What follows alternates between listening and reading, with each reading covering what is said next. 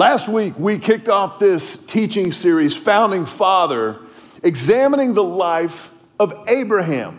Abraham, who is the founding father spiritually, the founding father biologically and genetically of Judaism, Christianity, and Islam. Because if ever there was a life worth examining, a life worth looking at, and mining for principles and practices of how to interact with, how to relate, how to collaborate in a life of purpose and meaning with God, it was Abraham. It's a fascinating story, a fascinating study. And today, we pick up the narrative in Genesis chapter 15 at a moment in Abraham's life that probably is going to surprise at least some of us. But whether or not it surprises you or not, it absolutely holds within this story, within this narrative, the power to encourage, the power to literally empower all of us, surprised or not. Because today we pick up the story of Abraham and discover in his life, and by the way, for ours as well, the power of doubt. The power of doubt. One of the amazing things about a life lived in relationship with God is that in God's economy, the, the engine of faith, if you will, is frequently, I, I don't mean sometimes in isolated instances, I mean frequently fueled by the fire of doubt. In 1999, Gallup released a list of the most admired people of the 20th century. And near the top of this list were names that you would expect the giants of history Albert Einstein, John F. Kennedy Jr., Martin Luther King, John F. Kennedy, Martin Luther King Jr., on and on the list goes. But interestingly enough, at the very top of the list, number one with a bullet, amongst all of these giants of history, was a diminutive, barely five foot tall Albanian nun that you and I know as Mother Teresa. Now, Mother Teresa began her ministry teaching school in the slums of Calcutta. But in 1948, she established the charities of Christian mission to serve the poorest of the poor, these outcasts on the streets of Calcutta. In 1979, she won the Nobel Peace Prize. And she was listed as the most admired person of the entire 20th century. But it might surprise you to learn that this life of Christian faithfulness and service, Mother Teresa herself was marked by crippling periods, crippling seasons of personal and spiritual doubt. In a book that was published after her death, the book was published in 2007, Mother Teresa confessed to these deep, dark nights of the soul where she despaired even of the existence of God, much less whether or not He cared and acted in our lives. C.S. Lewis, arguably the greatest defender of the Christian faith of the last 500 years, C.S. Lewis came to faith in Christ late in his life, but even after turning to Christ, he confessed to incredible doubt, particularly after the death of his wife from cancer. In his book, A Grief Observed, C.S. Lewis wrote the following He said, You never know how much you really believe anything until its truth or falsehood becomes a matter of life and death to you. It's easy to say you believe a rope to be strong and sound as long as you are merely using it to cord a box. But suppose you had to hang by that rope over a precipice. Wouldn't you then first discover how much you really trusted it? I think Lewis captures this idea of doubt fueling faith perfectly. And it's not just C.S. Lewis, it's not just Mother Teresa.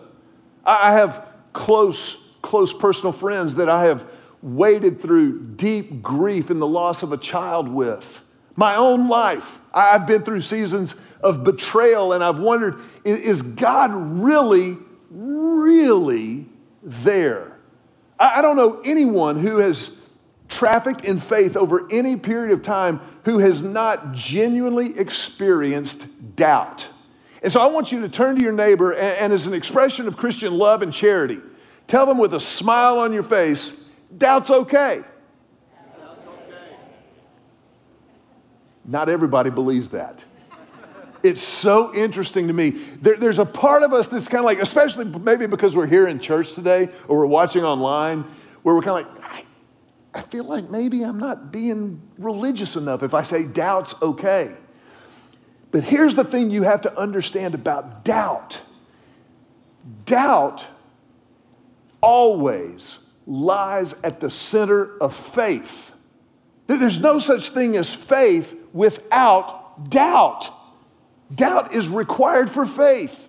If there's no doubt, if you have absolute and complete certainty, let's just say that you, let's just say that we are certain that two plus two equals four, okay?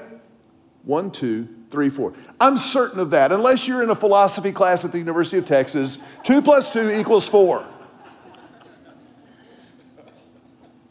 That, that's knowledge. But I have faith that, that Julie is going to stay married to me this week.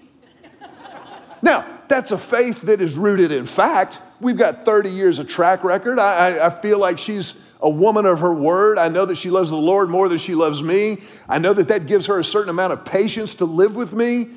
So I, I feel pretty good about the next week based on facts. But I don't know, I don't know that we're going to be married next Saturday? I think so, but I don't know it. How many of you don't know you're going to be married next Saturday? Can I just see a show of hands? Listen, a little bit of doubt keeps you honest, doesn't it? Kind of keeps you on your toes a little. Abraham, or Abram as he's still known in Genesis chapter 15, is in exactly one of these moments in his relationship with God. And, and I want to tell you from the very jump that doubt is, in fact, okay. Now, it's important that we keep doubt in its place. It's important and, and even mission critical that we remember doubt is not the final word. But within context, doubt is okay. Here's what the Bible says in Genesis chapter 15. I'm going to start with verse 1. Genesis 15, sometime later, the Lord spoke to Abram, who would become Abraham, Abram in a vision and said to him, Do not be afraid, Abram, for I will protect you and your reward will be great. Man, wouldn't that be great just to stop right there? Do not be afraid, for your reward will be great. I mean, I'm just sign off on that right now. But look at what Abram did. But Abram replied, Oh, sovereign Lord, what good are all your blessings when I don't even have a son? Since you've given me no children, Eliezer of Damascus, a servant in my household, will inherit all my wealth. You have given me no descendants of my own, so one of my servants will be my heir. Then the Lord said to him, No, your servant will not be your heir, for you will have a son of your own who will be your heir. Then the Lord took Abram outside and said to him, Look up into the sky and count the stars if you can. That's how many descendants you will have. Verse 6 And Abram believed the Lord, and the Lord counted him as righteous because of his faith. If you or I were writing the Bible, we would not have put these verses in the Bible. You, are not going to put somebody in the Bible to tell the story of God who doubts God. Isn't it interesting that God doesn't mind putting that in the book?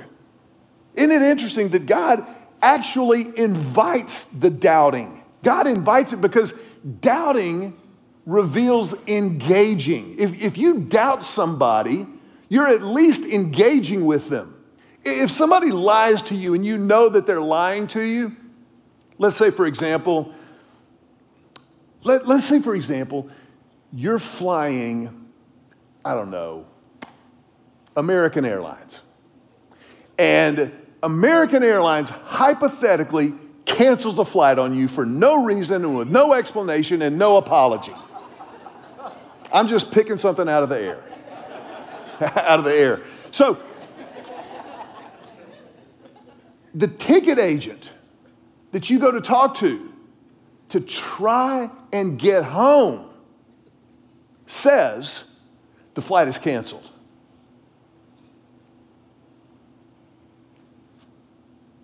Okay. I paid you money for the ticket. You promised to get me home. The flight is canceled. There are mechanical issues. That may be true, and that may not be true. You don't know. The flight, the, the ticket agent, bless her heart, she's just spouting what she's been told to spout. She's, she's just doing what this conglomerate of deceit has told her to do. And she needs a job, so she's gonna do it. But, but you don't know is it mechanical issues? You don't know did the pilot oversleep? Is the plane still in the hangar and nobody's fueled it up? You don't know. But you just have to you just have to take it. In a relationship with God, you can engage with your doubt. What Abram does here, Abram, who would become Abraham as God changed his name, this moment in Genesis chapter 15 is one of the primary pivot points in all of Scripture. I don't just mean in Abraham's life, but I mean in the entire scope and sweep of God's interacting with humanity, in, God's redemptive work of humanity. Genesis chapter 15 is what's referred to as the Abrahamic covenant. This is when God, King of kings, Lord of lords, creator of everything, God obligates himself to a person. God enters into covenant relationship and in and through this covenant relationship promises to bless not only Abram but literally all of humanity. This is the power of doubt. It is out of the doubt that the covenant is born. And so, the first thing that you see Abraham teaching us, and the lesson here, is that when we go through doubt, when we go through despair, trust the Father more than the feelings. Trust the Father more than the feelings.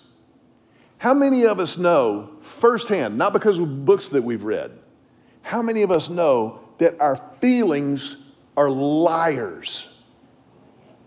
Now, our feelings are real. I'm not, I'm not minimizing, I'm not telling you ignore your feelings, but I am saying trust the Father more than the feelings. We have to process our emotions, we have to deal with them. Jesus did this on a regular basis. What do we see about Jesus? Jesus celebrated at weddings. He, he cried when Lazarus died. He grieved. He was angry when people prostituted the temple of God for financial gain. Jesus was a person who was emotionally hyper aware and authentic, but he always trusted the Father and expressed and processed the feelings perfectly. You and I don't have that luxury. Turn to your neighbor and tell him with a smile, You ain't God. Some of y'all enjoyed that a little too much. But what that means is that we don't always process our feelings perfectly. Abraham was in one of these dark nights of the soul. He was doubting God. He said, God, you keep promising blessings, and here I am, childless. You've told me you will give me descendants as many as the stars are in the heavens. I'm a hundred years old, childless. I don't even know if I want a child right now. and, he, and he, he's so specific with God. He says, God, you've made these promises. And as it stands right now, if I were to get hit by a runaway camel, Eliezer, my servant, would inherit all of my wealth. Where's the legacy in that? And it's in this moment that God speaks into me. He goes, No, Abram, you, you don't get it. He goes, I'm going to do something that you can't even imagine. He goes, Yeah, you will have an heir of your own. You're 100, Sarah's 90. Watch this. But first, I want you to walk outside and look at the stars. I want you to look up into the heavens. There are about 30,000 named stars in our sky, and some untold millions more than that that have not been identified. God says, just, just, just for funsies, start counting. Just start counting, Abram.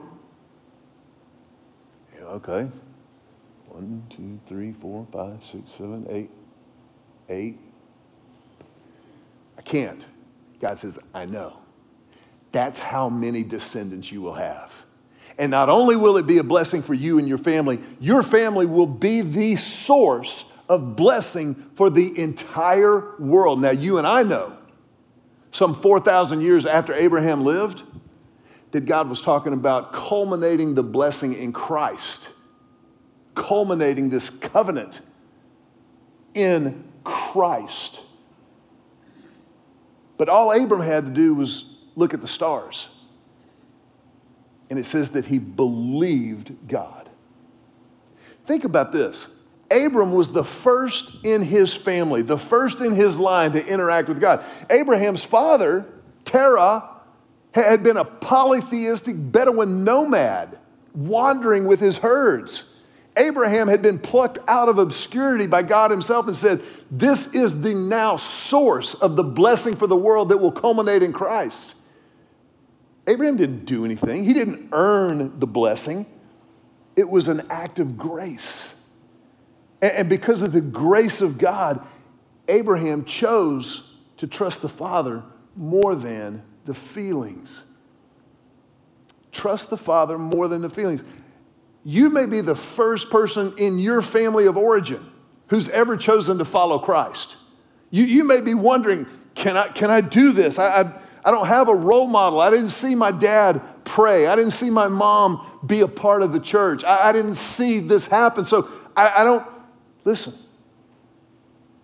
follow the Father more than the feelings. Trust the Father more than the feelings. You can do this, not because of who you are, but because of who God is, and then, therefore, who He says you are. And He says that you are created in the image of God and called to a life of purpose and meaning and significance. Trust that when the feelings don't line up. And then God says something to Abraham that is going to land a little strange for our 21st century eyes and ears. Watch this. Verse 9 The Lord told him, Bring me a three year old heifer. Those of you raised in the city, that's a cow. a three year old female goat and a three year old ram, a turtle dove, and a young pigeon. So Abram presented all of these to him and killed them. Then he cut each animal down the middle and laid the halves side by side. He did not, however, cut the birds in half. What Abraham is doing here is what was at the time a customary event in this culture called cutting a covenant. If you and I were to enter into a covenant agreement over a sale of land or sharing of wells or whatever it might have been, we would take an animal, we would kill the animal, and then split the animal in two parts you on that side, me on this side and then we would walk through the halves of the animal in a figure eight, walking through both halves. and obviously stepping into the blood of the animal. You, you got to remember, too, you and I are 21st century contemporary folks. We are soft. This was a harsh environment. This was a tough world at the time. I mean, you were literally fighting for survival, not just to, to prosper and flourish, but just to live. And, so, killing animals, they were used to this, it was part of how they lived. But what happened was, as you walked through this, these two halves of the animal in a figure eight, your feet trailed the blood of the animals. And the statement was if I don't live up to my side of the covenant, may what happened to this animal happen to me. This was a blood oath covenant that now Abraham is preparing with God. But all Abraham did was bring the heifer, the goat, and the ram. He just brought them, cut them in two, and then sat there for a second. Abraham did not walk through them. Look at what happens, verses 12 through 16. Now, as the sun was going down, Abraham fell into a deep sleep, and a terrifying darkness came over him. Then the Lord said to Abram, You can be sure that your descendants will be strangers in a foreign land where they will be oppressed as slaves for 400 years. But I will punish the nation that enslaves them, and in the end they will come away with great wealth. As for you, you will die in peace and be buried at a ripe old age. After four generations, your descendants will return here to this land, for the sins of the Amorites do not yet warrant their destruction. So God is explaining to Abraham what will happen to his descendants in Egypt. Remember Moses? Ten Commandments, the staff, plagues over Egypt, parting the Red Sea, walking through 40 years in the wilderness on their way to Canaan. That is the fulfillment of this covenant being made in Genesis chapter 15 it's fascinating to me that God takes the sin of Egypt, the sin of the Amorites, and in the fullness of time, when they have exhausted the patience of God, when they have exhausted their own evil and immorality, then God brings judgment on them to affect his purposes for his people. You see this, this sovereignty of God working throughout history, throughout time God is telling Abram here, here's what's going to happen. I'm going to bless the whole world through you. Now, on the way, there are going to be some speed bumps. As a matter of fact, your descendants will be enslaved for 400 years. We know from Exodus that it was actually about 430 years in particular. But that it was through that experience that God was preparing and, and blessing and flourishing Israel to become a great nation so that they could occupy the promised land that God was promising here to Abraham. Genesis chapter 15, 400 years before it ever happened. And, and Abram is taking all of this in. Verse 17 After the sun went down and darkness fell, Abram saw a smoking firepot and a flaming torch pass between the halves of the carcasses. So the Lord made a covenant with Abram that day and said, I have given this land to your descendants all the way from the border of Egypt to the great Euphrates River. So, in this terrifying darkness, Abram has a vision and sees a smoking firepot passing through the halves of the carcasses that he had brought to God. God obligated himself Abram brought nothing to the table. Think about that. If you enter into a contract with somebody, it's because you believe you can do something mutually beneficial. It's a, it's a win win, hopefully, if you're ethical.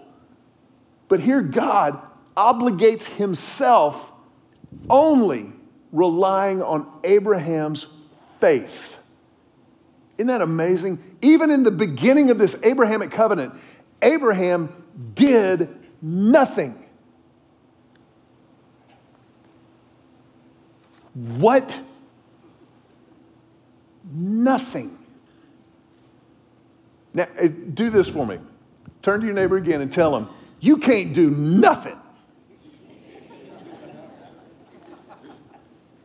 I don't mean in life in general, but I do mean to earn the favor of God. Do you understand the freedom and the liberation that comes from that? You can't earn the grace of God. You can't earn the grace of God. He gives it freely.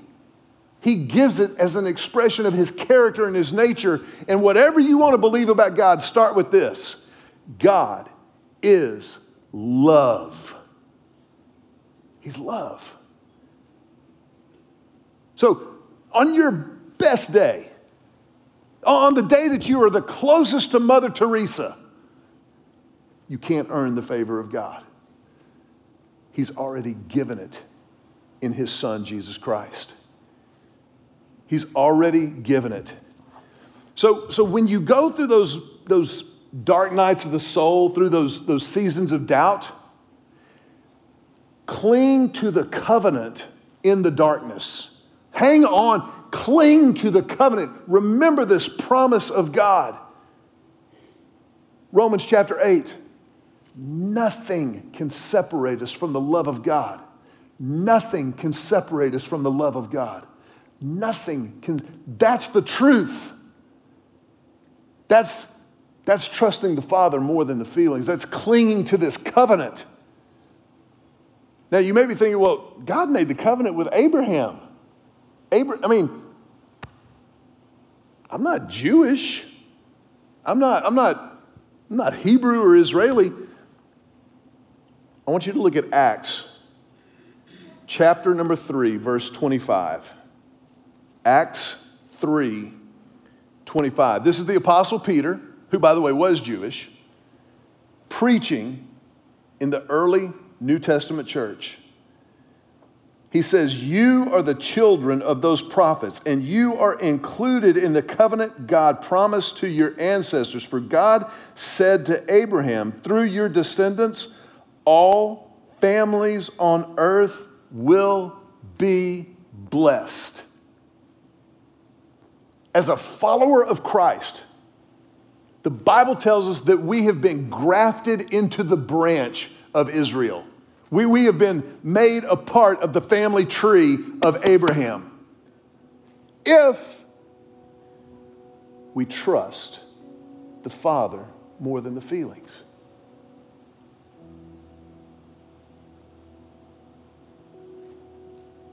So, God does it. God accomplishes what, what He wants to accomplish. But that doesn't mean that we don't have any responsibility in our response. God does it, period, hard stop. And in His grace, He invites us into this relationship. So that means that once we choose to trust Him more than our feelings, more than ourselves, more than the world, then, then we have the opportunity to assume our place as an heir to the covenant. We, we, just, we just step into this role, this place as an heir to the covenant of Abraham. We're all a lot like Abraham. Before God gets a hold of us, we're all wandering nomads. We're all just kind of moving from spot to spot, thing to thing, fad to fad.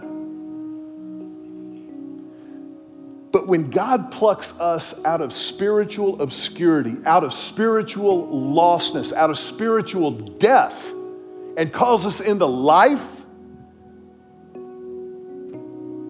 then we, we assume our place as an heir to the king because of His grace. We assume our place and, and take our rightful role and responsibilities. I want to ask you to bow your head for just a moment. And, and in this moment, I got to ask you the question Have you, have you taken your place as an heir to the covenant? I mean, have you personally and definitively received what Christ did for you on the cross? And appropriated it, made it your own personally, definitively. Because remember, just being a good guy or a good girl doesn't cut it. None of us is good enough on our own. None of us gets there by ourselves. God has cut a covenant for us and invited us into it. A covenant that cost the blood of his son, Jesus Christ. A covenant that satisfies every requirement for justice, for forgiveness, for peace, and for wholeness. If you've never personally and definitively stepped into that, why not right now? Why not just right where you're sitting, begin with a prayer of commitment, a prayer of surrender to the only one who will never take advantage of your surrender. Just silently talk to God and say something like this Jesus, I believe that you are the culmination of the covenant of grace and peace. I believe that you died on the cross in my place, taking my sin on yourself. And I choose to believe that you rose from the dead with the offer, with the promise of a new life for me. And in this moment, I accept. Lord, I walk in this covenant cutting prayer, and I give you my life. I will follow you from this moment forward because I trust you for the forgiveness of sin and the security of eternal life.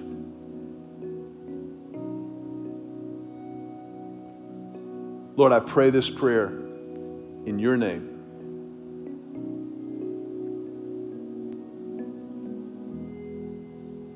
For just a second, I want to ask you to remain with your heads bowed. If that was your prayer, this is the biggest moment of your life. And as a, as a church family, we want to help with the moments that follow. In just a minute, we'll kind of tell you how that process happens and how you can be a part of that.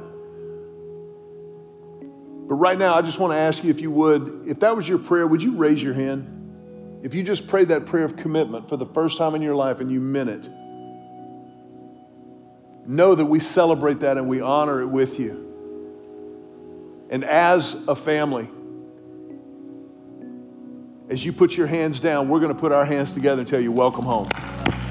Welcome home.